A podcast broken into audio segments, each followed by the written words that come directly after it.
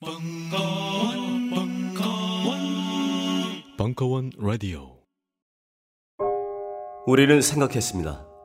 실외는 가까운 곳에 있다고. 우리가 파는 것은 음료 몇 잔일지 모르지만 거기에 담겨 있는 것이 정직함이라면 세상은 보다 건강해질 것입니다. 그래서 아낌없이 담았습니다. 평산네이처, 평산네이처 아로니아 친, 친, 친. 지금 딴지마켓에서 구입하십시오. 자, 이제 중요 인물들의 리스트를 넘겨주실까? 물론 강준만, 유시민, 유홍준, 이회수, 이철 그리고 주지무 메일? 이게 무슨 리스트야? 아무 공통점도 없잖아. 딴지일보 부편집장이 인터뷰한 이 책을 읽어보면 공통점을 알 수 있지 헬 조선에서 흙수저로 태어나 비범한 삶을 살아온 인물들이란 걸 도서 출판 생각 비행 범인은 이 안에 없다? 전국 온오프라인 서점과 딴지 마켓에서 절찬 판매 중이지 안녕하세요. 용산에서 가장 믿음 가는 조립 PC 전문 업체 컴스테이션의 이경식입니다. 당장이라도 사용하고 있는 컴퓨터를 들어다 던지고 싶을 때 그럴 때를 대비해 저희 컴스테이션이 용산 선인상가 21동 1층 130호에서 기다리고 있습니다. IT 강국에 걸맞게 믿을 만한 조립 PC 컴스테이션이 신뢰를 바탕으로 그 기회를 제공해 드리겠습니다. 궁금하신 점은 문의 주십시오. 011-892-5568번입니다. 우주 최강의 만족스러운 서비스를 제공해드리는 저희 컴스테이션이 늘 기다리고 있겠습니다. 딴지스에게 F1 같은 존재, 컴스테이션은 조용한 형제들과 함께합니다.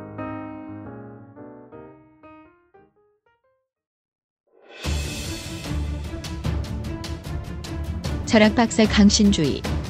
다시 또 비상경보기. 3강. 미워도 민주주의. 그래도 민주주의. 3월 24일 강연.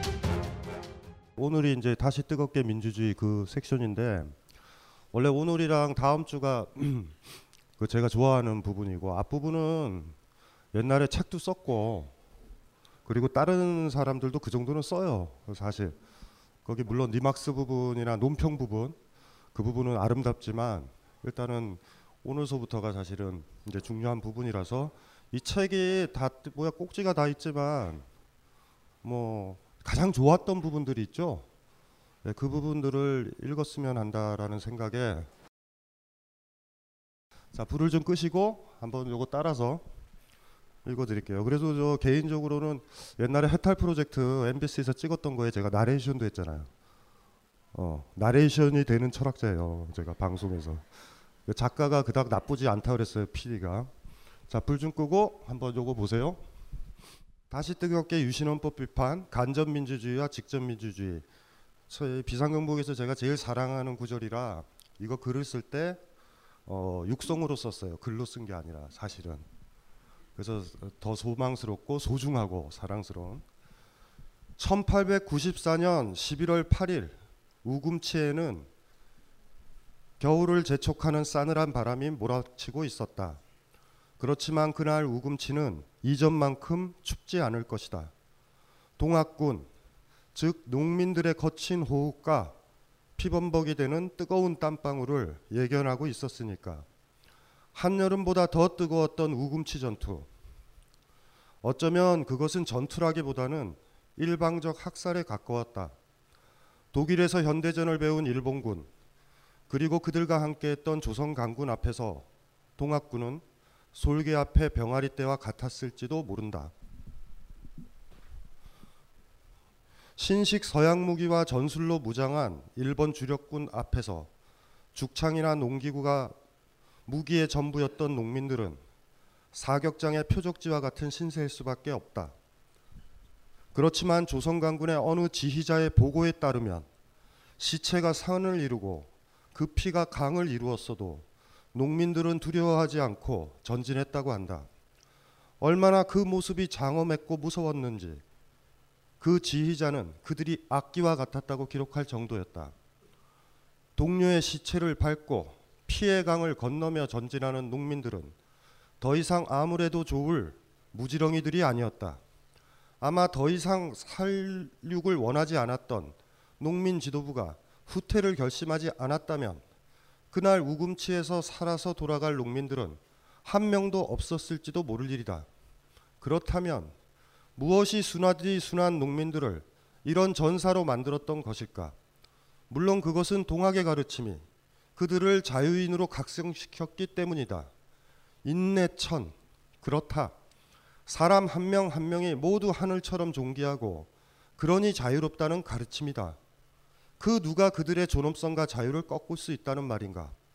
스스로를 주인으로 자각한 사람들을 그 누가 다시 노예로 만들 수 있다는 말인가? 주인으로 죽을지언정 노예로 살기를 원하지 않았던 사람들, 바로 그들이 차가운 우금치를 한여름처럼 뜨겁게 만들었던 우리 조상들이었다. 우금치의 열정으로 우리는 직접 민주주의라는 뜨거운 이상을 마음에 새기게 되었다. 민주주의는 한 사람 한 사람이 주인일 수 있을 때 그리고 그들이 자신의 입장을 굽히지 않고 표현할 수 있을 때에만 간신이 가능한 제도다. 지금 나는 간신이라고 말했다. 그렇다. 민주주의는 누군가의 선물로서 주어지는 것이 아니라 우리가 주인으로 당당히 서 있으려고 할 때 오직 그럴 때에만 존재할 수 있는 법이다. 물론 그렇다고 해서 간접 민주주의 자체를 부정하는 것은 아니다. 효율성의 측면에서 간접 민주주의는 제도로서는 나름 인정할 수 있으니 말이다. 그러나 간접 민주주의라는 형식 자체에 직접 민주주의 정신이 없다면 그건 민주주의와 아무런 상관이 없다고 할 수 있다. 순수 이성 비판에서 칸트는 내용이 없는 사유는 공허하고 개념이 없는 직관은 맹목적이다라고 했다. 이 말을 빌리자면 직접 민주주의 정신이 없는 간접 민주주의는 공허하고 간접 민주주의 제도가 없는 직접 민주주의 정신은 맹목적이라고 할 수 있다. 한마디로 말해 제도로서의 간접 민주주의의 성패를 결정하는 관건은 이 제도가 우금치로 상징되는 직접 민주주의 정신을 담보하고 있느냐에 달려 있다는 것이다.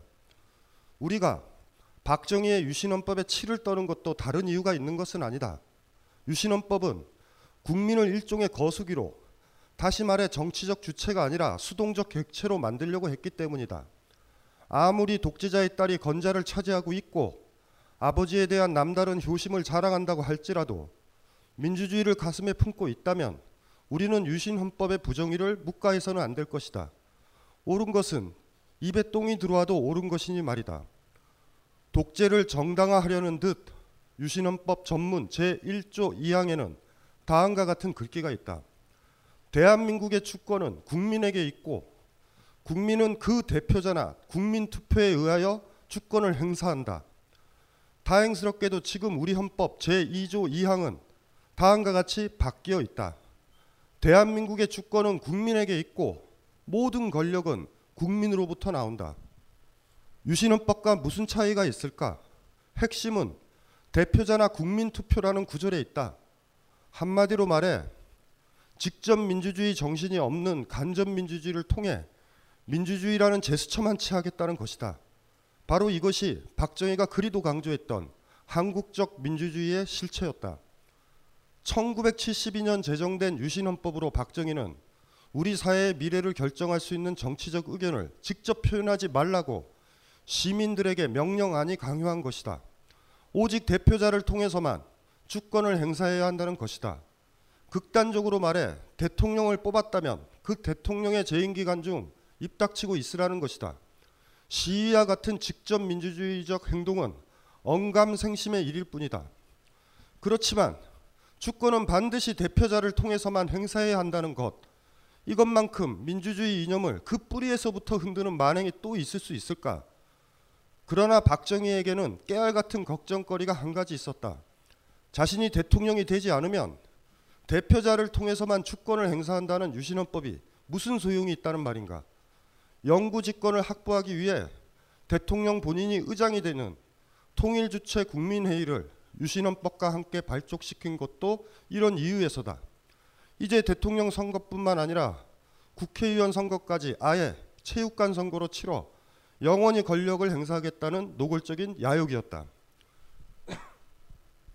이제 유신헌법이 철폐된 지금 현실로 돌아오자 비록 헌법 전문에 대한민국의 주권은 국민에게 있고 모든 권력은 국민으로부터 나온다라고 인정하고 있지만 우리 현실은 과연 유신헌법에서 얼마나 멀리 벗어나 있는가? 정당 정치라는 미명하에 여전히 유력 정당의 정치인과 입 후보자들이 거의 모든 정치적 권한을 행사하고 그들을 통해 여론마저도 좌지우지 당하고 있지 않은가. 이념으로서의 유신헌법은 사라졌지만 현실로서의 유신헌법은 엄연히 작동하고 있는 셈이다. 아니다. 이것은 정확한 진단이 아닐지도 모른다. 유신헌법에서 우리가 해방된 것처럼 보이지만 사실 유신헌법은 우리 안으로 해방된 것은 아닐는지 다시 말해 밖으로는 유신헌법을 폐기했지만 우리 안에는 이 독재자의 칙령이 따리를 틀었다는 것이다. 그래서일까? 아직도 대부분의 사람들은 직접 민주주의의 정신을 회복하기보다는 간접 민주주의라는 제도에 목을 메고 있다. 거리에서 인터넷에서 당당한 정치적 주체로 서는 것보다 훌륭한 대통령이나 좋은 국회의원 등 대표자를 기다리느라 목을 빼고 있으니 말이다. 유신헌법으로 상징되는 독재가 사라지고 이제 민주주의 사례가 도래한 것일까? 불행히도 그렇지는 않은 것처럼 보인다. 우리 내면에는 국민은 그 대표자나 국민 투표에 의하여 주권을 행사한다라는 독재자의 명령이 철저히 폐기되고 그 자리에 모든 권력은 국민으로부터 나온다라는 단호한 정치적 판단이 들어서야 했다. 그러니 아직도 유신 독재는 우리에게 진행형의 사건인지도 모를 일이다. 하긴 그러니 독재자의 딸이라는 이유 하나만으로 대통령으로 선출되는 경천 동지할 사건도 벌어진 것이다. 더 자세히 생각해 보면 지금 우리 내면에는 정말 중요한 전쟁이 일어나고 있는 중인지도 모를 일이다. 독재자의 명령과 민주주의의 열망 사이에 양립 불가능한 전쟁 말이다. 내면에 독재자의 명령이 우월해질 때 우리는 강력한 지도자나 훌륭한 지도자를 대표자로 영접하려는 태도를 취하게 된다. 반대로 민주주의 열망이 지배적일 때 우리는 정권과 자본의 온갖 반민주주의적인 작태에 항의하러 거리로 그리고 인터넷으로 나아가게 된다. 유신 독재의 핵심은 국민은 대표자에 의해 주권을 행사한다라는 구절에 고스란히 실려 있다. 이를 통해 박정희는 직접 민주주의 정신을 교살하려고 했던 것이다. 유신 독재를 부정하는 사람이라면 국민이 직접 주권을 행사할 수 있는 가능성을 높여야 하는 이유도 바로 여기에 있다. 그러나 현실을 돌아보라. 박정희 이후 역대 대통령이나 국회의원들은 유신헌법을 간철시키고 있는 것은 아닌지 비록 헌법에 모든 권력은 국민으로부터 나온다는 말이 등장하지만 기득권자들은 하위 법률의 형식으로 헌법 전문의 명령을 지연시키거나 방해하고 있기 때문이다. 도로교통법이나 집회 및 시위에 관한 법률 혹은 국가보안법과 같은 하위 형식의 법률이 직접 민주주의 정신의 방해물로 작동하고 있다. 국민을 지치도록 만들기에 충분히 복잡한 절차와 다양한 하위 법률들은 헌법 전문이 보장한 직접 민주주의 이념에 도달하지 못하도록 혹은 도달하기 힘들게 만들고 있는 셈이다. 정말 쫀쫀한 기득권 세력들이지만 이들의 농간에 고스란히 속는 우리들은 남루하기까지 한 일이다. 직접 민주주의 정신이 없다면 혹은 직접 민주주의 정신을 실현할 제도를 모색하지 않는다면 우리 사회는 아직도 유신헌법에서 벗어나지 못한 것이다. 그러니 지금부터라도 대통령, 여당, 그리고 야당마저도 유신잔당이라고 규정하도록 하자. 말로는 부정하고 있지만 분명한 행동으로 그들은 오직 자신들을 통해서만 국민은 주권을 행사해야 한다고 주장하고 있기 때문이다. 그러나 어쩌면 이것보다 더 심각한 것은 우리 내면에 자신의 소중한 주권을 대표할 대표자를 찾으려는 갈망이 여전히 남아 있다는 것 아닐까?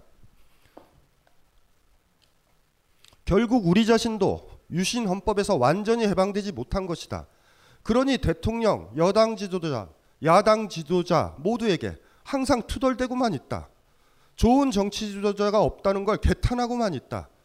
지금 우리는 정말 중요한 걸 잊고 있는 것은 아닐까? 대표자나 지도자를 기다리는 것이 아니라 우리 스스로가 지도자가 되려고 할 때 민주주의는 가능하다는 사실을 대표자나 지도자는 그저 직접 민주주의 정신을 현실화하기 위한 제도적 장치 중 하나에 지나지 않는다. 대통령이든 국회의원이든 대표자를 뽑는 것도 우리 주권이고 임기 중이라도 자기 임무를 제대로 수행하지 못하는 대표자들을 리콜해야 하는 것도 우리의 주권이다. 하루라도 우리는 우리의 주권을 포기해서는 안 된다. 주권 행사가 선거 기간에만 국한되는 순간 우리 사회는 유신 독재 시절과 별다른 차이가 없게 된다. 대표자에 의해서만 우리의 주권이 행사되는 꼴이니 말이다. 이제 우리 사회를 그리고 우리 내면의 직접 민주주의 정신을 고사시키려는 모든 내적 외적 압력에 분연히 맞서 싸우자. 이것이 바로 우금치에서부터 불타올랐던 직접 민주주의에 대한 집요한 꿈이자 동시에 모든 권력은 국민으로부터 나온다라는 헌법 전문의 숭고한 명령이기 때문이다. 우금치에서 당당히 쓰러져 갔던 선조들이 지금 우리를 걱정스러운 얼굴로 주시하고 있다. 우리 후손들이 민주주의를 감당할 지혜와 용기가 있는지를 지금 우금치를 넘나드는 겨울바람은 과거보다 더 차갑고 매섭기만 하다. 뜨거운 가슴으로 분발할 때다. 예, 이렇게 읽고 싶었어요. 네.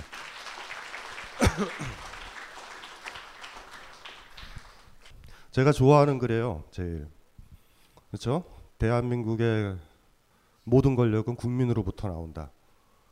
근데 투표난만 기다리고 있고 우린 이러고 있다고요. 그러니까 우리는 그 메커니즘 속에 들어가 있는 거죠. 그래서 제가 제일 좋아해요. 이 이걸 썼을 때 막 이렇게 읽고 싶었어요. 이런 느낌으로 썼었다라는 걸. 다 그렇지만 예, 직접 민주주의요. 민주주의는 직접적인 거예요. 간접적이지 않죠. 연애를 할 때 또 직접 키스를 해야지 뭐 친구 시켜서 키스 대신해요? 그럼 걔가 즐기는 거지 키스를. 아무 의미 없다고요. 이 직접성에 대한 문제예요. 민주주의는 이런 거거든요. 오늘 오늘서부터 선거가 시작됐나요? 그렇죠? 오늘부터 운동이 시작됐죠? 어, 사실 의미 없어요. 제가 봤었을 때 누가 우리를 무서워하던가요? 어, 이 후보자들 중에 우린 그런 존재니까요. 우리는 그냥 투표하고 나서 씨발씨발하고 또 선거를 또 기다리죠. 이런 식으로 살다 보면 며칠이나 우리는 민주주의 사회에 산다고 하면서 며칠이나 주권을 행사할까? 유신헌법에서 벗어나지 못하았다 못했다라는 이 심각한 자각을 아셔야 돼요. 헌법 전문이라는 것들이 있고 그 전문을 그거 하나 바꾸려고 우리가 그렇게 박정희를 공격한 거예요. 근데 지금은 그렇게 노골적이진 않죠. 하지만 여전히 우리한테는 그게 각인돼 있는 거죠. 그래서 제목도 다시 뜨겁게 유신 헌법 비판이라고 잡은 거예요. 우리는 유신적 사회에 살고 있다. 이것부터 출발을 해야 되죠. 우리가 검열하고 무서워하고 집회에 무서워하고. 그러니까 항상 제가 얘기했잖아요. 우린 그런 식이잖아요. 집회를 참여를 하잖아. 우리 얘기를 하도. 그러면 이상한 법률이 오죠. 도로교통법. 제가 시위를 하면 이렇게 술 마시고 시위를 하면 아저씨 여기서 이러시면 안 돼요. 뭐 이런 식인 거죠. 그리고 그들은 나를 잡아가요. 잡아가면서 얘기하죠. 소송을 하시라고. 소송을 뭐 해서 뭐예요 그게. 이슈 다 지나갔는데. 여기서 또 하나가 또 제가 뭐를 썼냐 하면 절차 민주주의 비판한 것이 있어요. 절차 민주주의. 그것도 잠깐 볼까요? 이거 한번 보세요. 이거 그냥 읽어도 되겠죠. 나레이션 괜찮지 않아요? 음. 죄송해요. 네. 네. 전 제논의 역설 아세요? 철학자니까 이런 거 쓰는 거예요. 제논의 역설. 바람처럼 빠른 아킬레스도 자기보다 앞서 출발한 거북이를 결코 추월할 수 없다는 이야기다. 아킬레스는 거북이보다 100m 뒤에서 출발한다고 하자. 그렇죠? 그러니까 거북이 있고 거북이 앞에 있고 100m 있다고. 그 수학적인 거죠. 내가 이만큼 갈 때 걔는 이만큼 가고 그런 거 아시죠? 들어봤죠? 근데 실질적으로는 훅 따라잡잖아요. 이게 그거예요, 저. 자, 경주가 시작되었다. 아킬레스가 100m를 달려 거북이 있던 곳에 도착했을 때 이미 거북이는 출발선에서부터 10m를 가고 있다. 이해되시죠? 이런 식으로 수학적으로 딱 구간을 짝짝 쪼개면 끝내 추적을 못해요. 네, 뭐, 무슨 말인지 아시죠? 이건 쭉 건너뛰고 제논의 역설에 주목하려는 이유는 단순하다. 제논의 역설로 우리는 아킬레스를 절망에 빠뜨릴 수 있기 때문이다. 아무리 네가 노력해도 너는 결코 거북이를 추월할 수 없어. 그러니 달리기를 포기하는 것이 나은 게 아닐까? 뭐 이런 논리다. 정상적인 사람이라면 누구나 아킬레스가 거북이를 이길 수 있다는 것을 알고 있다. 그렇지만 아킬레스가 제논의 역설을 받아들인다면 그는 결코 거북이를 추월할 수 없다. 왜냐고? 그는 절망에 사로잡혀 경주를 포기할 테니 말이다. 또 건너뛰고요. 2014년 1월 법원은 이렇게 판결했어요. 2011년 MBC 노조 파업은 언론 공정성을 지키기 위한 정당성이 인정된다라며 사측이 파업 참가 노조원들에게 내린 해고 등의 징계는 모두 무효라고 판결했다. 생각이 있는 사람들은 모두가 법원의 결정은 당연하다고 한호를 보냈다. 그렇지만 그건 순저, 순간적인 착각이었다는 것이 금방 드러났다. MBC 사측이 정말 쿨하게 항소할 것이라고 밝혔기 때문이다. 허탈함이 찾아드는 순간이다. 이내 지방법원, 고등법원, 대법원 그리고 헌법재판소로 이어지는 달리기 경주가 시작된 것이다. 그렇지만 항상 힘 있는 측이 조금씩 앞서가게 된다. MBC는 정영아 전 위원장 등 해고자에게 해고자 6명에게 각각 2천만 원, 38명의 정직대아들에게는 각각 1천만 원을 지급하라는 명령은 일순간 정지되고 다음 단계의 경주가 새롭게 시작되기 때문이다. 결코, 결국 바뀐 것은 아무것도 없다. 여전히 해고자는 해고된 것이고 여전히 정직자는 정직된 것이다. 이게 우리의 소송이에요. 절차요. 이해되시죠? 딱 보면은 느낌이 확 오죠. 그리고 이 사람들은 다 빠져나가요 바깥으로. 여러분들이 제가 얘기했잖아요. 시위를 하다가 어떤 의, 의경이 여러분들을 무례하게. 에? 막 뒤지고 이거 말도 안 된다. 소송을 하잖아. 대법원까지 가면 걔는 제대를 했다고 제대를. 그래 그런 일이 있었는지도 몰라 애는. 그 나중에 이게 뭐 하겠어요? 어떤 느낌이 들어요? 씨발 이게 뭐 하려고 이걸 했지? 이게 절차라는 거예요, 절차. 절차 민주주의가 민주주의 아니에요. 한 방에 우리는 안단 말이야. 그것이 뭔지 뭐가 잘못됐는지 안단 말이야. 오만 단어와 구절들과 이런 것들을 가지고 절차를 밟아요. 근데 문제는 뭐냐면 우리가 권력한테 당할 때 이런 절차는 우리를 보호해 줄 것 같은데 그래서 만든다고 처음엔. 근데 우리가 무슨 돈이 있어 변호사도 못 쓰는데 삼성에 소송을 걸면 걔네들은 김앤장이 온단 말이에요. 우리는 걔네들 김앤장 쓰고 그냥 해. 그리고 나중에 지면 뭐라 그러면 돈 주면 되잖아. 우리는 뭔데? 모든 법률이 그렇지만 애초에 출발은 우리를 팔아요. 우리 국민들한테 됐다. 명예훼손죄, 인터넷. 그네 언니랑 정부 여당 애들 보호하려고 만든 건데 우리잖아. 테러 방지법. 우리 우리가 고생한다고. 네, 우리가 힘들 것 같다라고. 안 그래요, 다. 모든 법률을 만드는 것들을 보세요. 그게 끝내 누구를 보호하는지. 근데 이들은 너무 많이 잘 배운 거야. 나를 보호할 때 우리라는 말로 한다고. 이래서 우리가 속는 거죠. 수사하게 천재들 아니에요. 노동 개혁, 개혁 그랬잖아. 개혁.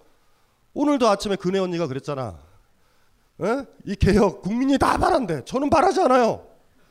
지금까지 개혁해가지고 얼마나 많이 우리가 힘들어졌는데 실업 더 강화됐죠. 비정규직 힘들어졌죠. 기억나시잖아요. 옛날 옛날에도 칼럼 비슷한 거 썼었어요. 비정규 보호법 만들고 비정규직 인정하면 안 된다라고 칼럼도 썼어. 다 통과한다고. 우리도 그랬단 말이에요. 그래 비정규직이라도 되자. 정규직 아니면 비정규직, 비정규라도 되자. 그래서 어떻게 됐어요 사회가? 결과적으로 어떤 어떤 법률들을 만들면 아주 세부 절차가 아주 디테일해요. 아킬레스와 거북이 경주처럼 만들어놔. 그거를 추, 돌파할 수 있는 사람들은 힘 있는 사람들만 돌파를 하고 우리는 돌파를 못 한다고. 뭘 소송을 걸어요? 여기에 제가 저기 저 민변 사람들 비판했던 구절들이 있어요. 그게 몇 페이지더라? 예? 빨리 좀 얘기 좀 해봐요. 안 읽었어. 하나도 안 읽었어 책을. 책을 안 사고 와서 강의만 들어요. 그 그거 좀 민변이 어디지? 야 정신아 우리 내 편집자야. 몇 페이지? 어? 너도 모른다고? 앞쪽에 찾아봐요. 그거 리막스 논평 부분 제가 하나 읽어드릴게요. 이거 쓰면서 제가 좀 행복했거든요. 제가 단상에 뭐를 썼냐면 이렇게 썼어요. 예, 이거 그대로 읽을게요. 정말 순진하시네요, 변호사님. 민변. 그러니까 민주사회를 위한 변호사 모임은 집회에 참여하는 사람들에게 법적인 조언을 아끼지 않는다. 민변에서 출간한 쫄지마 형사 절차. 이것도 저 김호준을 벤치마킹한 것 같아요. 쫄지마 형사 절차. 쫄아야 돼요. 형사 절차. 쫄지마 형사 절차. 어쨌든 책을 어, 보자. 경찰이 불신 검문을 요구할 경우 반드시 신분증과 구체적인 혐의를 확인하라. 이해되세요? 에? 확인하래. 신분증을 보여달라는 거지. 안 보여주면 어떻게 어? 에? 거부한다고요? 그 훌륭하신 분이에요. 어, 그래. 그두 번째 또 경찰은 불신 검문으로 답변을 강요하거나 체포 연행할 수 없다. 체포 연행하면 소송 들어간다. 이럴 때 민변이 좋아요. 우리한테 오세요. 민주주의를 위해 소송을 할 거예요. 또또 어, 저, 저분 재밌는 분인데 어, 훌륭하신 분이에요. 제일 싫어하는 캐릭터. 아니 사실 방금 저분 캐릭터가 제일 좋은 거예요. 한두 명이 소송해서 문제인 거지. 다 소송하는 거야. 저분처럼 이런 거지. 잘 됐다 심심하던 차에 최근 심심하다 한 5년 가보자 뭐 이런 분들인데 사실은 생업이 바쁜 사람은 좀 만만치가 않아요, 사실. 어쨌든 또 하나가 또 뭐냐면 이 민변에서 이렇게 얘기해요. 경찰이 소지품을 외부에서 관찰하는 것은 허용되나 흉기가 없는 경우 소지품을 보여줄 필요는 없다. 이것도 묘해요. 외부에서 관찰 흉기가 없는 경우 보여줄 필요가 없다. 이것도 이상해. 어쨌든지 간에 훌륭하신 분들이 그냥 넘어가고 예. 경찰의 임의동행 요구는 거부할 수 있다. 근데 끌고 가요? 그거 알잖아요, 우리가. 이거 임의동행이에요. 이게 의미가 없다고. 저분처럼 가죽 옷을 입고 김두한 느낌이 나는 분들만 이러니까 가능한 거예요.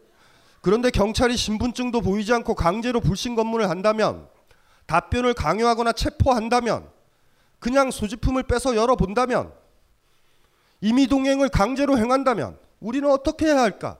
또 소송일 뿐이다. 이런 젠장, 이런 무기력한 대응법이 어디에 있는가? 집회 현장에 경찰이 이름표를 달고 다닐 리도 없고 소대나 중대 단위로 움직이며 위압감을 떨치고 다니는 상황이다. 차라리 잡히지 않을 범위에서 경찰의 얼굴에 침을 뱉고 튀라는 혹은 low kick으로 경찰의 무릎을 발로 차고 도망가라는 조언이 더 타당하지 않을까? 아니면 불심 검문을 받자마자 그냥 땅바닥에 주저앉아 대성통곡을 하는 것이다. 혹은 갑자기 경찰에 뛰어들어 뺨에 키스를 날리는 것이다. 아니면 함께했던 동료를 갑자기 때리며 시비를 걸어도 좋다. 불신 검문을 피하고 소송에 말려들지 않고 집회에 참여할 수 있는 다양한 방법은 수없이 많을 것이다. 헌법재판소에서 위헌이라고 판결한 차벽을 세우고 있는 경찰이고 정부다. 민변의 법적인 조언에 말귀를 기울이지 않는 공권력인 것이다. 그런데 뭐라고? 다시 소송을 걸자고? 우아하고 품위 있는 방식도 있고 좀 치졸하고 더러운 방식도 있다. 차라리 소송을 하느니 이런 다양한 방식을 선택하자. 소송을 하자고 집회에 참여한 것이 아니라 집회에 참여하는 것이 우리의 목표라면 말이다. 이해되세요?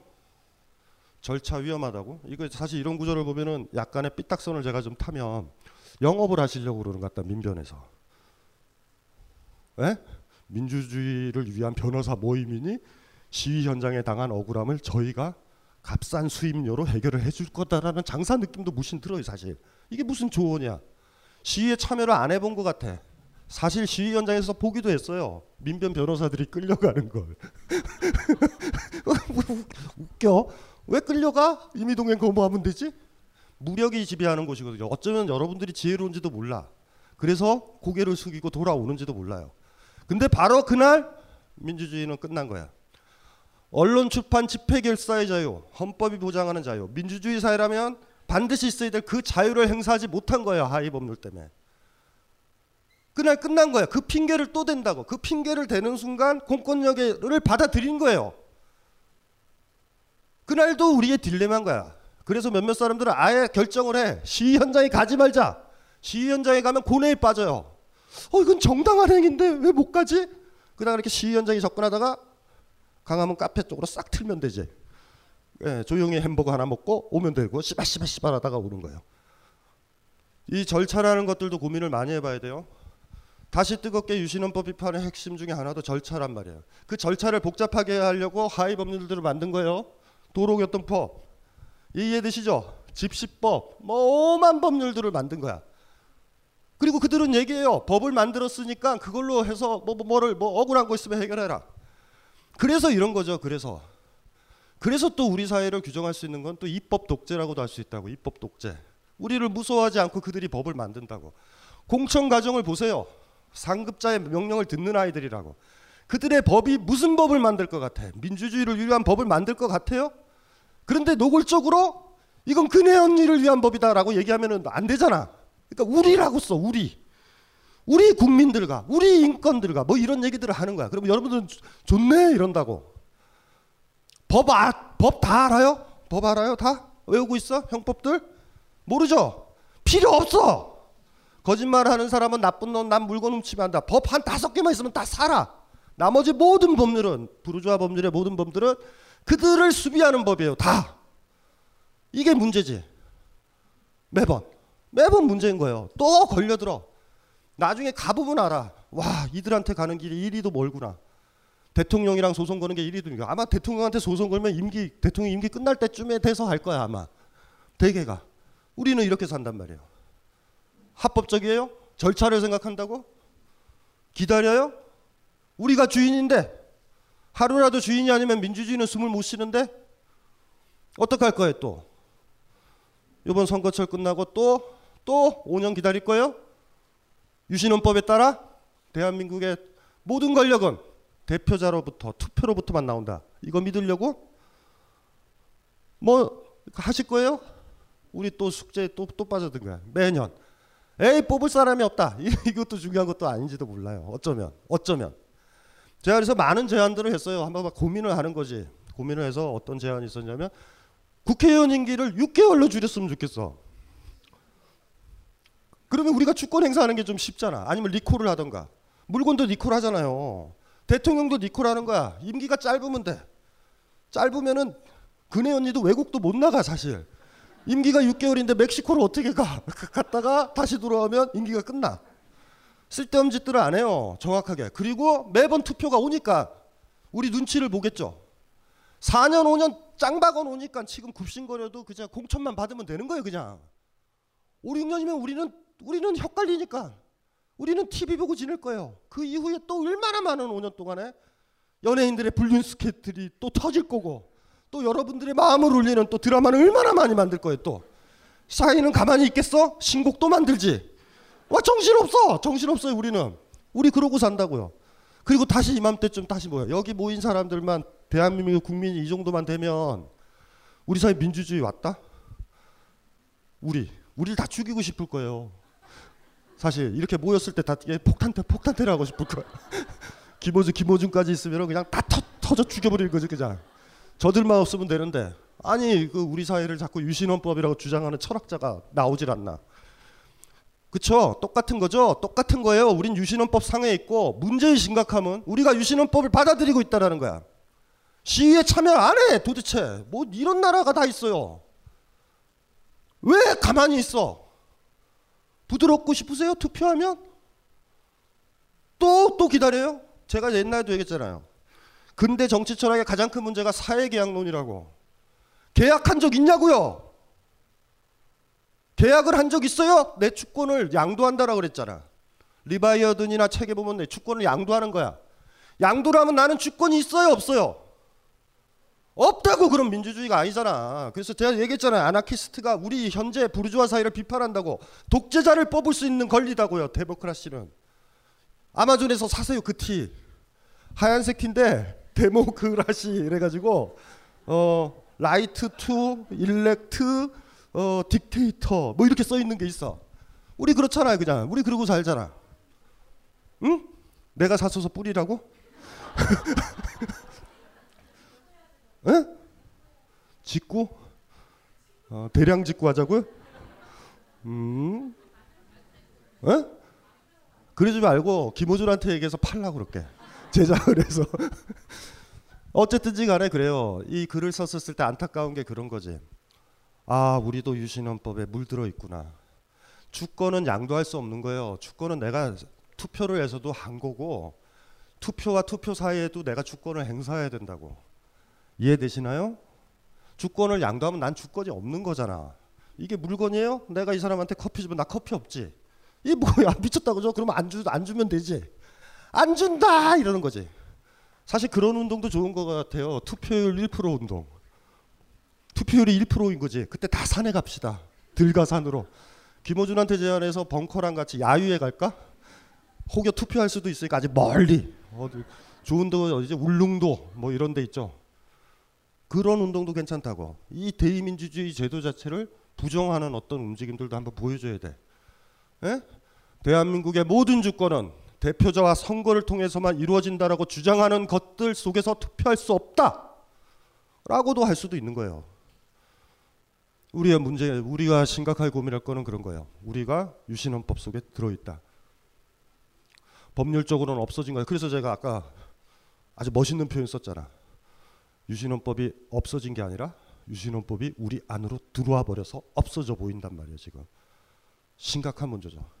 사실 이 표현은 어, 어디서 나온 거냐면 어, 어, 그 얘기는 안 할게요. 아 원래 그 프로테스탄티즘 얘기할 때 그래요. 프로테스탄티즘이 카톨릭으로부터 인간을 해방시킨 것 같지만 기독교 신을 우리 내면으로 해방시켜 버렸다. 이런 비판을 누가 했지?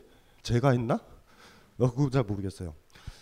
유신헌법 비판 요게 이제 핵심인 거예요. 우리는 유신헌법적 상황에 있다고. 이걸 어떻게 할까? 이걸 어떻게 돌파를 할까?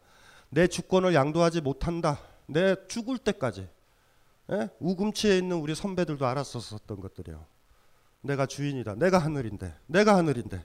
내가 옛날에는 땅바닥인 줄 알았더니 내가 하늘이라는 걸 이제 알았는데 다시 한번 하늘에서 떨어서 땅바닥으로 처박히라라고 강군이 일본군이 얘기를 했었을 때 한 번 자유를 맛본 사람은요 내가 주인임을 아는 사람한테는 그것만 남는다고 나를 죽여야 된다 하나의 주인을 죽이려면 나를 죽여라라고 된다고 그럴 까고 있으세요?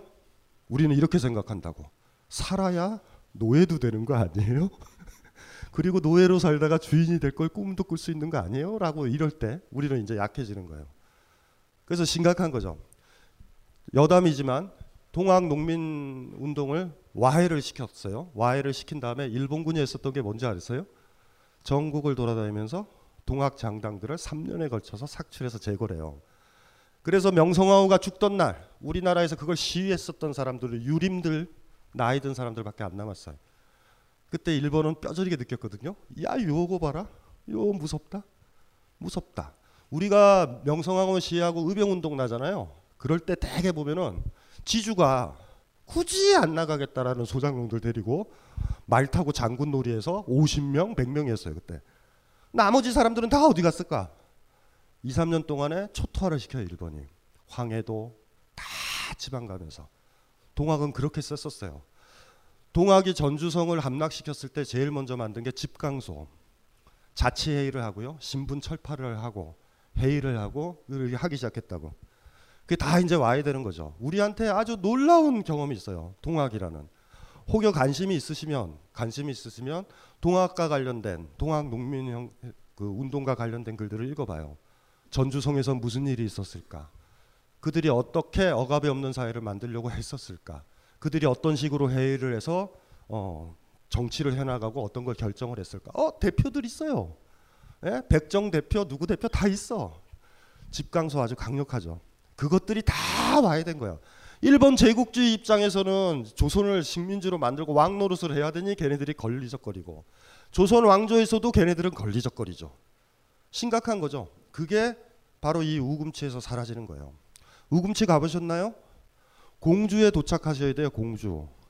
공주에 딱 도착하면은 공주의 뭐 무열왕릉 옛날에 백제가 세 번 옮겨 가는데 하나가 그 우리 서울에 있었잖아요. 그 몽성토성 몽청토성인가 그쪽이 아마 초기인 것 같아요. 백제는 참 이상해서 북쪽을 무서워해요. 그래서 항상 북쪽에 강이 있어. 항상 북쪽 쪽에 있어. 고구려인지 뭔지는 몰라요. 항상. 그 다음에 거기서 위험에 빠져서 어디자면 금강으로 내려가 공주로. 공주도 똑같아. 금강이 위쪽으로 흘러 있어요. 그리고 거기에 왕릉 있고 거기에 성곽 있다고 거기에요. 그 다음에 거기서 후퇴해서 부여로 내려가. 부여에도 역시 위에 백마강이 있어요. 뭐 이렇게 이렇게 내려가는 거죠. 그 옛날에 무열왕릉 있었던 백제 무열왕릉 있었었던 데에서 남쪽으로 차로 약 10분 정도 가면 고개가 하나 나와요. 우금치가. 터널이 있는데 터널로 가는 무식한 짓은 하지 마시고 거기서 내려가지고 잠깐 올라가면 아 고개예요 고개. 어 거기에 딱 가면 느낌이 어떠냐면 무서워요. 좀 서늘해. 너무 많이 죽었거든요. 몇 천 명이 학살됐던 곳이거든요. 계속 넘어온 거야. 그러니까 어떤 식인지 알죠? 남쪽으로 우금치면서 공주 그쪽에서 애들이 수비를 하고 있는 거예요. 전주에서 이제 올라오는 거죠. 서울 쪽으로 올라오는 거죠. 거기서 있고 그 그 그 고개에서 양쪽에 기관총 아시죠? 그때 일본은요. 우리가 보통 1, 2차 세계 대전 전투 단위에 그 기관총들이 있었다고. 그리고 우리 강군은 시다발이 하고 있고. 그래서 설치해서 게임이 안 되죠. 죽창 들고 올라오니까. 그곳이에요. 한번 가보세요. 아주 더울 때 가보세요. 아주 더울 때. 사람이 많이 죽은 곳은 왜 서늘한지 알 거예요. 서늘해요. 느낌이 서늘해. 그리고 지금도 그곳이 있는지 모르겠다. 1, 2년 전에 갔었을 때는 누군지는 모르지만 커다란 대나무로 큰 사람상처럼 이렇게 얽혀 그 바구니 있죠. 바구니. 바구니 얽, 은 것처럼 만들어 놓은 게 있는데 그때 갔을 땐 그게 좀 넘어져 있었어요. 바람도 왜 이렇게 부는지 거기. 가고 싶지 않아요? 우금치? 예. 거기 가서 서서 보세요. 서서 보면 알 거야. 그래서 제가 마지막에 그렇게 쓴 거예요. 그 사람들은 인내 천이었는데 여러분들은 뭐예요 지금? 우리는 우리는 뭐예요? 좋은 지도자 없다. 좋은 입 후보자 없다. 좋은 대표자 없다. 아무나 뽑자고요. 니콜하면 되니까. 누구나 뽑아요. 우리는 굉장히 아우성 칠 테니까. 우리는 시위할 테니까. 아무나 뽑아도 돼요. 상관없어. 하고 싶은 사람 다 하라고 그래요. 우린 내릴 테니까. 거짓말을 해도 돼요. 우린 거짓말한 사람을 내릴 테니까. 준비돼 있어요? 투표를 해가지고 그들이 공약 지킨 거 확인해 봤어요? 다 거짓말 하잖아 이 개새끼들이 여당이든 야당이든 간에 다 거짓말 하잖아 한 번이라도 지킨 적 있어요? 병신들이에요? 물건 샀을 때 이상한 물건 오면 니코라는 사람들이 생사 여탈권을 쥐고 있는 사람들에 대해서는 그렇게 굽신굽신하고 또 4, 5년을 또 기다려요? 여러분들이 민주주의 시민이에요? 또 여기서 또 또 막 고민하는 사람이 있어요. 씨발 누구 찍지? 이러고 이들 있다고 아무나 찍어도 된다니까요. 그들의 임기 중에 내릴 힘만 있으면 돼요, 우리는. 그러면 누가 감히 저렇게 되겠어요? 누가 감히? 아예 처음부터 우리 눈치를 보고 공약을 외치겠지. 우리가 방치하니 누가 누가 통제를 해요? 그 권력을. 누가? 히틀러 기다려요? 강력한 히틀러를 기다려요? 세종대왕을 기다리나요? 너무나 선한 사람? 민주주의 사회는 그런 게 아니라니까요. 민주주의는 여러분들이 주인이에요, 그냥. 해소를 해야 된다고, 리콜을 해야 된다고요. 바로, 바로, 바로, 바로. 누가 공천을 졌다고 하겠고, 에? 누가? 우리가 내릴 텐데? 바로 리콜해 버리는데? 리콜에 힘이 있는데? 여기 이분처럼 가죽 옷을 입고, 배째 이러는데? 누가 감히, 누가 감히 대표자가 되려고 누가 덤벼요? 누가 국회의원 되려고 그래? 누가 감히요? 바로 내려올 텐데. 그네들은 안 내려온단 말이에요. 안 내려올 걸 안다고. 우리가 병신들이니까. 민주주의 산다고 착각만 하고 있지만 민주주의의 힘이 어디에 있는지도 모르는 무지레, 무지렁이들이에요. 다. 이렇게 생각하고 있다고. 어떡할 거예요, 그래? 우리가. 누누이 얘기했지만 지금 여러, 여기 있는 여러분들한테 욕할 건 없어요. 사실 훌륭하신 분들이에요. 여기 왔잖아. 여기 왔다라는 것만으로도 민주시민이라는 게 나온 거야, 사실은. 이상하다. 느낌이? 음, 어쨌든지 간에. 어쨌든 오늘 이 자리에 오신 분들은 민주시민이에요. 예. 우리만 어디 가서 살까? 김호준이랑 흑염소 키우면서 예? 세금 안 내요. 무슨 세금을 내? 우리 세금을 뭘로 내요? 우리 서로 서로 일해서 흑염소 키워야 되는데. 그런 반성들을 해봤으면 좋겠어요. 그래서 전문을 한번 읽어본 거예요. 제가 쓴 글. 저글 쓸 때 쓰고 나서 기분이 참 좋았어요. 그리고 때때로 글은 머리에서 글로 쓰는 글이 있고 때때로는 이렇게 마음으로 있죠. 막 이렇게 이렇게 이렇게 막 말로 쓰는 글들도 있어요. 근데 글 중에서 말로 쓴 글에 해당하고 오늘 드디어 또 선거 운동이 시작했죠. 그래서 한번 읽어볼 만한 구절인 것 같아요. 어, 아무나 뽑아도 된다니까 뭔 상관이에요? 우리가 해수만 하면 되는데 이랬을 때 이러면 좋을 것 같아요. 우리 문제인 거예요. 우리들의 문제인 거예요. 우리가 너무 나약했고요. 우리가 너무 남루하다고. 우리가 너무 허영이고 민주주의 사회 산다고 정신 승리만 하고 있어. 자기 자신의 삶은 비굴한데. 에? 정치권에 대해서 한마디 말도 못하고 하물며 그렇죠. 남편한테 말 못하고 시어머니한테도 말 못하고 직장 상사한테 말 못하고 심지어 아들한테도 힘들다. 도대체 내 목소리는 언제 내요? 그리고 우린 이것만 배웠어. 내가 말을 못해서 그런 게 아니라 타인을 배려하기 위해서 말을 안 한다고. 아주 온순한 민족이에요. 온순한 민족. 하긴 이렇고 살고 있는데 어 이러고 살고 있는데 여기서부터 우리가 출발해야 되는 것 같아요. 우리가 아주 철저하게 반성할 것. 나한테 유신헌법이 각인돼 있다고. 나한테. 옛날 옛날 조선조 시대 때 씨발 씨발 하고 왕 욕했듯이 지금도 욕하고 있다고. 그냥 그저. 또 다음 왕이 또 오겠지라고 우린 이러고 있다고. 우린 그러고 살고 있는 거예요. 이 자각서부터 필요한 것 같아. 그래서 저 제목은 다시 뜨겁게 유신 헌법 비판이지만 사실 어쩌면 민주주의에서 우리가 놓치고 있는 것들, 우리가 시, 너무 심각하게 고민을 안 하는 것들, 그거부터 얘기를 한 거예요. 요즘 나는 책 추천을 하지 않는다. 그래도 이 책은 추천하지 않을 수 없다. 나는 딴지일보 읽은 척 매뉴얼의 애독자였으니까. 이웃시민 고전은 직접 반려들어 읽는 게 가장 좋다. 그게 여의치 않으면 너브리의 읽은 척 매뉴얼을 읽어라. 읽은 척 매뉴얼은 고전들의 뒤틀린 소개이자 색다른 비평일 뿐만 아니라 그 자체로 고전과 맞먹는 유사 고전이다. 고종석. 그는 딴지일보 역사를 통틀어 가장 딴지적 글쟁이다. 김어준. 고전이 얼마나 재밌는가를 은하계에서 가장 재밌게 설명하는 책. 딴지 편집장 너브리의 고전문학 읽은 척 매뉴얼. 아직 고전을 모르는 분들께 그리고 이미 고전을 알고 있는 분들께도 강력 추천합니다. 지금 바로 전국 서점에서 만나보세요. 딴지 마켓에서 구입하는 분께는 저자 사인본을 배송해 드립니다.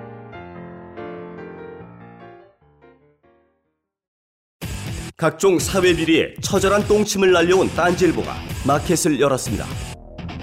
기자들이 검증해 믿을 수 있는 상품들을 은하계 최저가로 판매하여 명랑한 소비 문화 창달에 이바지할 딴지 마켓. 이제 신뢰를 쇼핑하세요. 주소는 마켓.딴지.com. 강원 선생이 명리학 강좌를 한다고 했을 때 무슨 생각이 들었냐면 제가 믿는 거는 이제 지식인 강원의 인문학적 소양입니다. 그러니까 아마 강원이 명리학을 한다면 인문학적 관점에서 이 명리학을 재해석을 해서 세상을 보는 하나의 관점을 뭐 tool을 프레임을 제시하려고 하는 거 아니겠는가. 바로 그 강헌의 명리학 강의가 책으로 출간되었습니다. 식신이 뭡니까?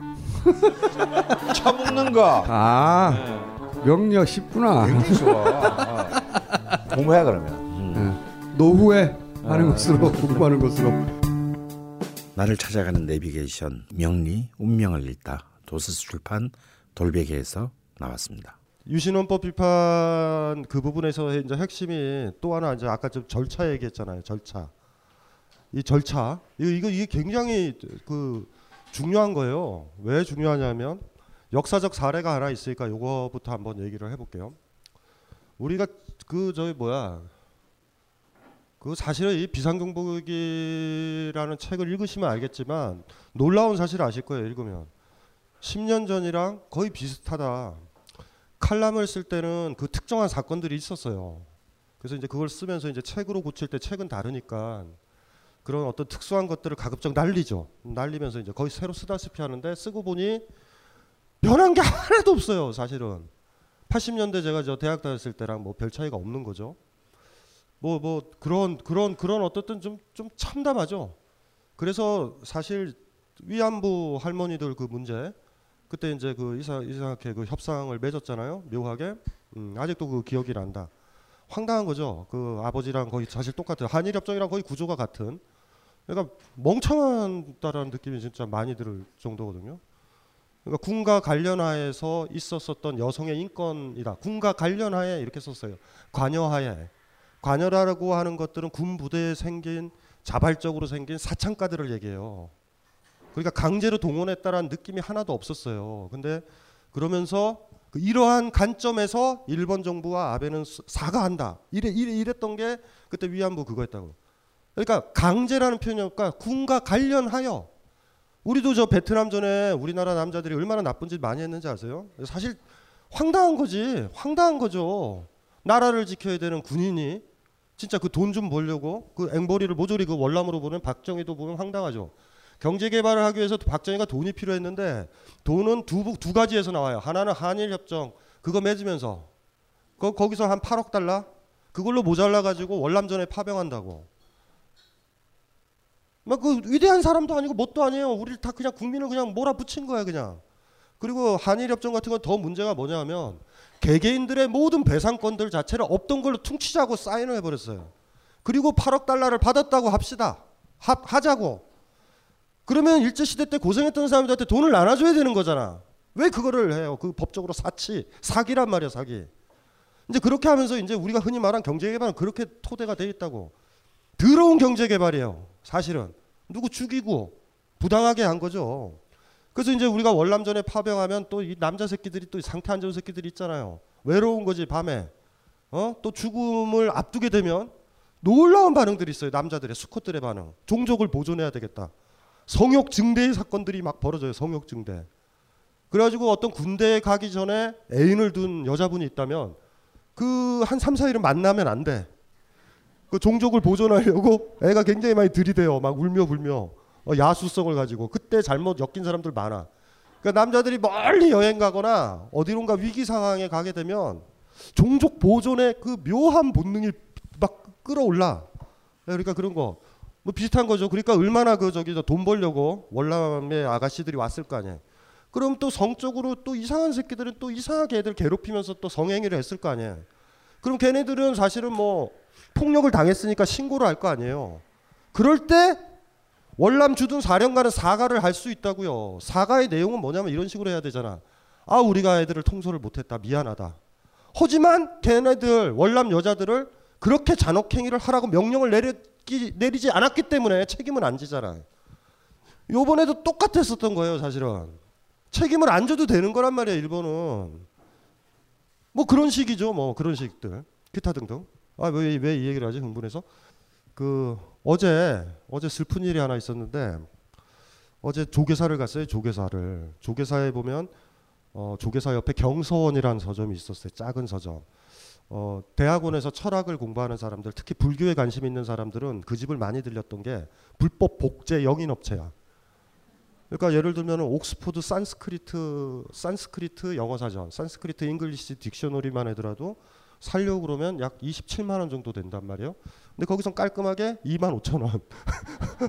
어제 갑자기 생각이 나가지고 이렇게 갔어요 경서원에. 경서원이라는 서점을 갔는데 없어졌어. 내부를 막 고치고 있는 거예요. 어 그러다가 이제 뭐 거기니까 이제 얼떨결에 이렇게 걸어오면서 어디를 들렸냐면 그 일본 대사관에 가봤다. 일본 대사관 최근에 가보신 분 있어요? 최근에 요번 주에 그 소녀상이 안 보여. 왜 안 보이냐면 갑자기 급공사에 들어갔나 봐요. 그러더니 소녀상이 그 안에 있을 있을 수도 있어. 겉으로 이렇게 보통 아파트 지면 이렇게 벽을 치잖아요. 벽 안에서 갑자기 갑자기 급공사를 해. 그 소녀상이 없어요. 그리고 겉에. 그러니까 우리 눈에 안 보여. 야 그거 지금 어제 지나가면서 조금 싸하더라고. 응분의 조치를 한다고 그랬거든요. 이 현 정부가. 예, 그리고 그 요번에도 그래서 그, 그 어쨌든 그런 문제. 아유 그러니까 이 문제 떠나고 어제 어그 얘기를 할게요.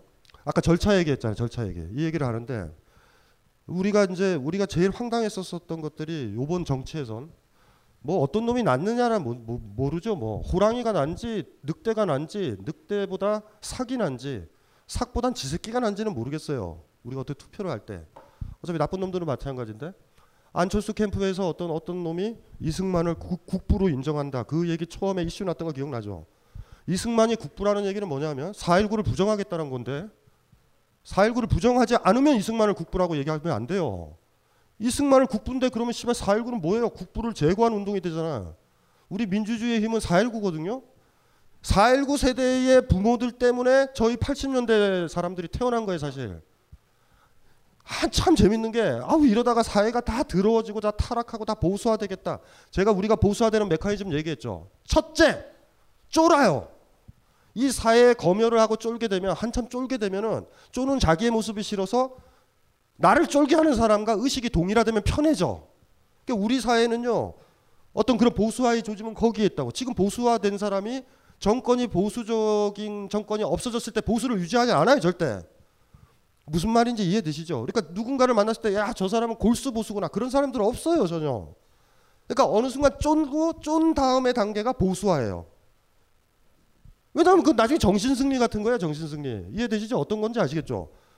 난 쫄아서 그런 게 아니야 내가 결정한 거야 이렇게 되는 거라고. 뭐 이런 식으로 되죠. 지금도 뭐 보면 산악회 많아요. 저 인왕산 쪽에 인왕산 그그 참 재밌다. 산악회 이름이 뭐냐면 그네 언니를 사랑하는 모임에서 하는 산악회인데 그 산악회 이름이 근해 동산이야. 그래가지고 19일 날 19일 날 인왕산 등정을 하셨나 봐요. 그분이 프랭카드로 보면 아마 인왕산에서 저 청와대를 보면서 그랬겠지. 근해 언니. 근해 언니가 싫어하지. 어디 함부로 그 근해 동산에 올라가. 있을 수 없죠. 자기를 밟는 건데. 그 이상한 사람들도 있어요. 대구에는 또 그것도 있죠. 새, 어, 새마을 세계야 운동본부. 뭐 그런 것들도 있다고. 그거 나중에 다 없어져요. 그리고 그들은 정당화하기 위해서 막 주장을 한다고 뭐 어쨌든 기타 등등. 그래서 사실은 딱 올해 이제 선거가 나오면서 사실 그 뭐예요 뭐 전략적 뭐 뭐 뭐 어쩌고 저쩌고 이런 것들을 해도 되는데 선거 앞두고 2, 3개월 전에 나오는 새끼는 진짜 이상한 새끼예요. 1년 전에 나오던가 선거 끝나고 나오던가 어쨌든 오자마자 이승만 얘기할 때 대량 난감이었어요. 이승만. 이승만이 누군지 아세요? 이승만이요. 제가 그 얘기도 드렸죠. 상해 임시정부에 33명 있죠. 민주주의적 지도자들 아니더라고요. 이, 이 사람들. 제가 누누이 강조하지만 3.1운동 당시 때 이 사람들은요. 시위 현장에 빠져나와서 도망간 놈들이라고. 테아루라는 중국간에서 성명서만 발표하고 집에 갔어요. 빼갈 빼갈 빼갈이랑 예? 탕수육, 라조기 이런 거 먹고 갔다고. 탑골공원에 남아 있었던 건 우리 어린 소녀들이고 학생들만 남았었어요. 무슨 말인지 알죠? 그래서 이쁜 거예요. 3.1 운동이. 민족 지도자들이요? 한 거 없어. 모름지기 지도자라면 제일 앞에 있어야 되는데 있지도 않았었던 사람이네. 그리고 상해 임시정부만 해도 봅시다. 상해 임시정부가 뭐, 뭐, 뭐 인정하지만 민주주의라는 잣대에서 상해 임시정부를 그렇게 인정을 해야 될까? 이승만을 대통령으로 추대한 게 상해 임시정부 아니에요. 이승만의 주장이 두 가지가 있었다고. 하나가 뭐냐 하면 일본으로부터 외교를 통해서 자치를 인정하재. 일본한테 자치를 받아들이라고 주장했던 놈이에요. 그래서 단재 신채호 선생에서부터 많은 사람들이 이 개소리다 그래가지고 상해 임시정부로 싸운다고. 물론 김구 주석이 이게 이래서는 안 되겠다 해가지고 뭐 여러 가지 활동을 하죠. 근데 이승만은 나쁜 놈이거든. 두 번째 안이 뭔지 아세요? 이승만이 주장했던 건 일본 대신 미국이 위임 통치하자. 이거 주장했던 새끼라고.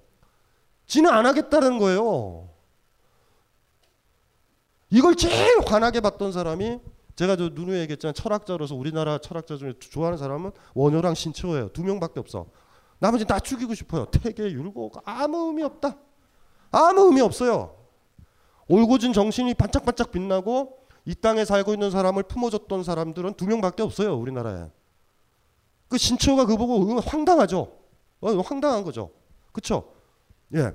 그래서 신채호 선생은 직접 얘기를 하죠. 직접 한단 말이에요. 제가 왜 얘기하냐면 수단과 방법을 가리지 말자라는 얘기를 드리는 거예요. 법적 소송 절차가 있으니 그걸 밟아야 된다. 그 절차를 누가 만들었는데? 누가 만들었는데요? 기득권 세력들이 만들었잖아. 그 절차를 밟으면 끝나게 돼 있는 거예요, 시스템은. 아킬레스라고 그랬잖아요. 근데 이승만이 선택한 게 뭐냐면 일본한테 자치권을 받자라는 거야. 지금 지방자치처럼. 어때요, 느낌이? 괜찮아요? 합법적이잖아. 좋잖아. 이거 뭐는 말 같지 않은 소리예요. 나라를 뺏겨놓고선. 그래서 신채호 선생은 직접 해야 된다고, 직접. 무슨, 무슨 걔네들한테 왜 인정을 받아? 자치권을 누가 인정해요? 일본이 인정하는 거예요. 그리고 위임 통치는 누구한테 누가 누구한테 결정권을 맡기는 거야? 미국한테 맡기는 거잖아. 그게 이승만이라고. 나라를 독립시킬 생각이 있었나요? 독립이 뭔지는 알아요? 그거를 대통령으로 뽑은 상해 임시정부에 있는 그 의원단들은 정체가 또 뭐예요? 편하잖아. 편하잖아요. 위기 상황에 어음하고 임시정부 있다고. 뭐 법통을 인정해 인정을 하기는. 이혜영 선생이라든가 아니면 단재 신초가 아니면 저 인정하지 않아요. 신초 선생은 그래서 어떻게 했냐면 직접 물리쳐야 되잖아. 위조 지폐를 몸소 만드세요. 위조 지폐. 위조 지폐 하면 안 되지. 우리 생각엔 뭐라고 그래요? 우리는 그렇게 들어봤잖아. 목적이 아무리 정당해도 수단이 안 좋으면 안 된다 이런 개소리를 하잖아. 개소리예요. 수단을 밟으면 목적은 이루어지지 않아. 그 신촌은 너무 뻔히 알잖아. 그놈의 수단, 그놈의 절차, 합법적 절차, 평화적 절차라는 건 뭐예요? 일본이 허락을 해야 된다고 자치든 뭐든 간에. 그 직접 몸소 만드세요. 용의 주도해서 잡히면 안 되잖아.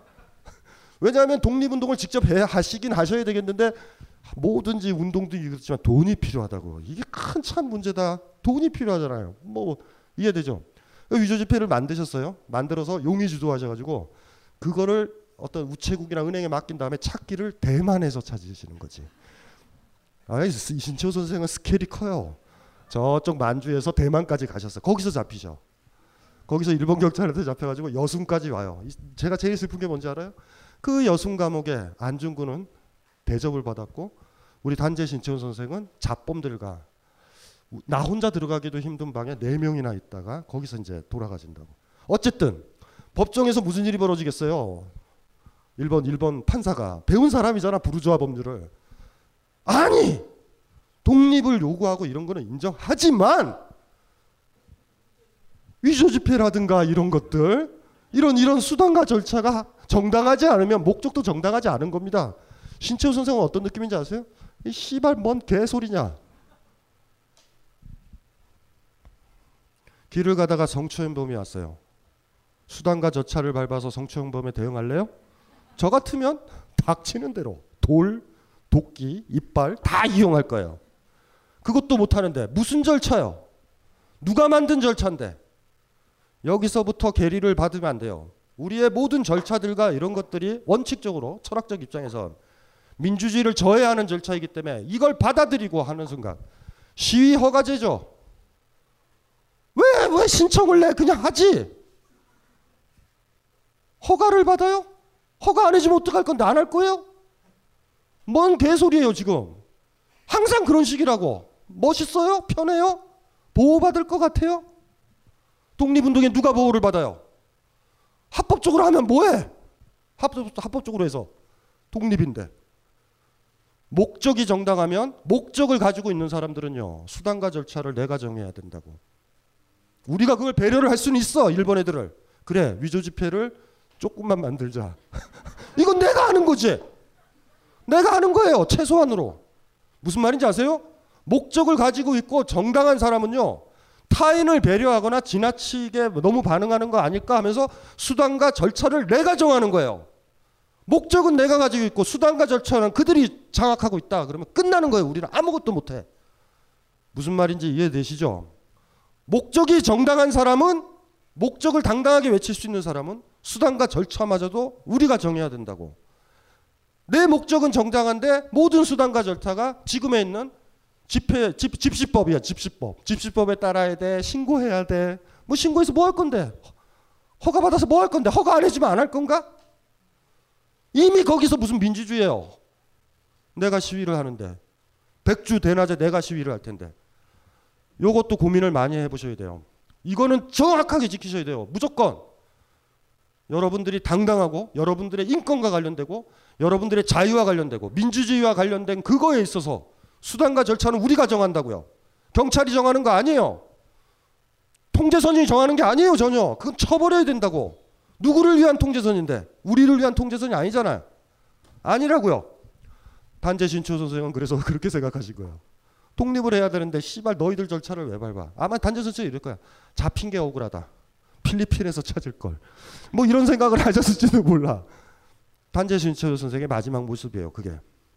이승만을 싫어했던 사람, 말로만 지 편하게 기득권은 다 유지할 수 있는 그놈의 상해 임시 정부들. 그나마 김구준석은 움직이죠. 강복군도 조직하려고 그러고 이렇게 하죠. 하지만 까먹지 말아야 돼요. 만주에 너무나 많은 사람들이 무슨 말인지 알죠? 수단과 방법을 가리지 않았던 사람들이 많다고. 이들을 무조건 잡아놓고 일본 경찰은 항상 얘기했다고. 독립의 정당성은 알지만 그놈의 수단과 방법이 정당치 않아서 5년이다, 3년이다 이렇게 구형을 내리는 거야. 안 할 거예요? 그 절차나 방법은 아킬레스와 거북이의 경주 시스템인데 들어가면 끝인데. 극단적으로 물어봤죠. 자 집에 도둑이 들어왔다. 여러분 집을 해야 한다. 어떻게 할 거예요? 어떻게 할 거냐고. 여러분 집안을 지켜야 돼. 여러분을 지키고 가족을 지켜야 돼. 자 어떻게 할 거예요? 수단과 방법을 여러분이 정하는 거예요. 무슨 말인지 아시죠? 그럼 각자에 맡길게요. 각자에 맡기는 거예요. 우리 그게 정당하다면. 무슨 말인지 아시죠? 그거 속지 마세요. 예. 아무리 목적이 정당해도 수단과 목적이 정당하면 대개 우리가 정한 수단과 방법은 정당하다고. 수단과 방법 그 부분은 바로 우리의 목적, 우리의 정당한 목적, 우리가 지향하는 공동체적 사회, 소수가 지배하는 사회가 아니라 민주주의 사회에 대한 목적이기 때문에 우린 이겨요. 우린 정당하다고. 나머지가 뭐가 중요해 우리한테. 만약에 그게 심각하게 걸린다면 혹여 혹여 법정에 갔었을 때 조금 벌을 적게 받기 위해서 하는 비겁한 행위일 가능성도 많아. 이승만을 미워야 돼요. 오늘부로 굉장히 많이 두 가지 면에서 나쁜 놈이라는 거 하나. 예? 독립운동에 반했던 사람이다. 말도 안 되죠. 일본한테 자치권을 얻는다. 그러니까 이런 거지. 어떤 사람이 우리 집에 난입을 했는데 저 작은 방은 좀 쓰게 해주세요. 뭐 이런 거. 이게 뭐예요, 이 새끼가? 아니면 또 주장이 뭐냐면 어, 옆집에 들어간 도둑이 더 좋으니 걔가 우리 집을 지배했으면 좋겠다. 이게 뭔 개소리예요. 자기 기지권을 유지하겠다는 거잖아. 또 하나 그러하기 때문에 이승만은 그 독재를 행사한 거예요. 그런 놈이기 때문에 그걸 알고 있었기 때문에 10년 독재인데 그 사람의 속성이 안 나와요? 국부라고 떠받들어지고 아주 신났지. 자기 품성이 나오지. 그래서 4.19 혁명이 일어난 거예요. 독재자니까. 그런 놈이니까. 그런 놈이니까 일어난 거예요. 같은 얘기예요, 그게. 어머나 갑자기 그렇다가 독립운동했다가 사, 말년에 미쳐가지고 4.19 혁명 때 하야했네. 하지만 나라를 세운 건 마찬가지 아니야? 이렇게 생각하지 말자고요. 초지일간 이승만은 그런 놈이에요, 그냥. 만약에 단재 신초가 있었어. 신초가 얼마나 시 많이 하고 막 싸우고 그랬는데요. 회의에서도 쫓겨나고 그랬다고. 그때까지는 신초가 희망이 있었어요. 근데 이승만이 그 의정원에서 뽑히는 거를 보고서 단재 신초가 절망하죠. 이 개새끼들이다. 이 새끼들이 독립할 생각이 전혀 없구나. 뭐 뭐뭐 뭐, 뭐 이런 생각을 하는 거예요. 그래서 신채호 선생이 저한테 가르쳐 줬던 거, 우리를 가르쳐 줬던 걸 하는 거야. 정당한 목적을 가지고 있고 어찌 살아야 되고 어떻게 삶을 바꿔야 되고 우리 사회를 어떻게 만들어야 되는 게 있다면 그거에 해당해서 수단과 방법도 우리가 정한다. 우리의 목적에 위배되는 사람 그리고 독재를 꿈꾸거나 기득권 사수를 위한 사람들이 정한 방법과 절차는 따르지 않는다. 거기서부터 출발하는 거예요. 사실 그게 힘든 거지. 왜냐하면 그 방법과 절차와 부딪혔을 때 바로 공권력과 부딪힐 테니까. 근데 이런 문제로 이런 식으로 첨예하게 그 부분을 들어가야 된다고. 왜 그런 경우 있잖아요. 어머니가 야 너의 뜻은 알겠지만 너 그런 식으로 엄마한테 그렇게 표현하면 안 된다 이러는 거는 그 말에 속으면 큰일 나요. 자식이 엄마의 페이스에 말려. 무슨 말인지 꼭 그러죠. 그, 그런 거 어렸을 때 안 들었어요? 엄마가 그러잖아. 아 그럴다고 그렇게 가출하면 안 되지. 어 그런 건 아니다 이러잖아요. 그 말 듣는 순간 상황 끝난다? 아무 의미도 없어요. 같은 얘기예요. 그러니까 이렇게 배웁시다. 목적과 수단은 같이 가야 된다고. 목적과 수단이 분리돼서 내 목적이 있고 수단과 절차는 상대방이 정한 거라면 이미 우리는 정신승리만 하고 있지 빼도 박도 못해요. 그걸 까먹지 않았으면 좋겠다고요. 많이. 그게 그게 중요한 거죠. 많이. 절차민주주의, 대의민주주의 오늘의 핵심은 그거죠. 그리고 그 대의민주주의의 총하인 선거가 곧 있는 거야. 많은 것들을 좀 고민을 해보셔야 돼요. 많은 것들, 많은 것들을 우리가 민주주의를 감당할 수 있을까? 오늘 몇 가지는 명료해졌죠. 몇 가지는 명료해졌을 거예요. 그런 각도에서 보잔 말이에요. 예.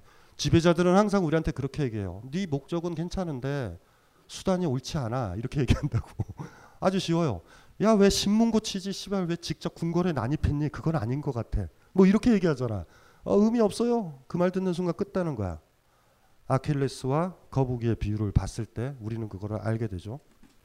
그러니까 까먹지 맙시다. 신치호의 그 얘기, 그 얘기가 그 얘기만 딱 마무리하고 어, 조, 조금만 담배 하나 피고 사인하실 분들만 있으면 사인 좀 하고요. 이래요 신채호가. 수양자들이 깊은 손, 깊은 산 후미진 곳이나 시골 농장으로 가서 청정하게 심신을 수양해도 하루아침에 다시 어지러운 세상으로 나오면 청정한 마음이 흩어져 어지러운 세상의 빛, 세상의 빛에 물이 든다면 수양했다는 이득이 어디에 있는가? 그러므로 제대로 된 수양은 산속에서 하는 것이 아니고 도시에서 하는 것이며 청정함으로 하는 것이 아니고 진치하는 것으로 하는 것이다. 진치하는 것으로 한다. 한 걸음 더 나가는 것으로 한다. 내가 그걸 감당할 수 있는지 번지 점프대에 한 걸음 내딛는 것처럼 내가 뛸 수 있는 사람인지 아닌지 용기가 있어서 뛰는 게 아니라 뛸 때 용기가 생기는 거고요. 다음에 안 뛰면 용기가 없는 거예요.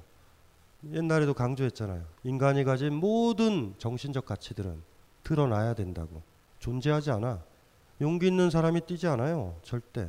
뛴 사람이 용기가 있는 거야. 내 짐을 들어준 사람이 나를 사랑하는 거지. 나를 사랑해서 사랑하는데 내 짐을 들 수도 있고 안 들 수도 이런 건 아니에요. 다 그런 거야. 지혜는 뭔지 아세요? 지금 나한테 주어진 문제를 냉청, 냉철히 비판해서 그거를 내가 개입해서 해결을 해야 지혜로운 거죠. 그런 거 같아. 그래서 신채호가 그랬어요. 수양은 청정한 데서 마음 고요하고 아무도 안 만난 그곳에서 마음 가라앉히는 것으로 하는 게 아니다. 진치로서 하는 거다. 오늘 만약에 번지점프대를 뛰어내렸다면 내일은 조금 더 편할 거예요. 그래서 나를 단련하는 거야. 신채호 훌륭하지 않아요? 어, 신채호는 글 읽어보면 너무 너무 좋아요. 야 이게 이 비상경보에 있을 때 신채호라는 사람을 생각을 많이 했어. 신채호처럼 당당하게 검열 없이 좀 쓰고 싶다 그런 생각으로. 어. 신채호 훌륭한 것 같아. 아 너무 좋아요. 우리나라에 신채호랑 원효가 있었던 거. 원효 보면 감동한다니까요. 아까 그 너무 멋있지 않아요? 어떻게 잘 자라야 돼요? 선을 행하지 말아라. 요것만 가지고 있으면 돼. 요것만 가지고 있으면 돼. 바로 이 문제에서 모든 폭력이 나오지 않나요? IS서부터 모든 폭력과 근혜 언니의 폭력도 근혜, 근혜 언니는 진짜 그렇게 생각해요. 자본이 커지면 우리가 잘 살 거다 이렇게 생각할 거라. 안 할 수도 있어요. 내가 너무 가, 과도한 해석을 하는지도 몰라. 그냥 그냥 막 던지는 것 같다는 느낌도 사실 개인적으로 들어. 예. 예. 어쨌든 끝까지 있어줘서 고맙고 다음 주에 이제 시간이 있으면 이제 다음 주가 마지막이고 예 조심해서 가세요. 예. 사인하실 분. 음 그럼 조금만 담배 피고 여기서 사인할게요. 예 고맙습니다.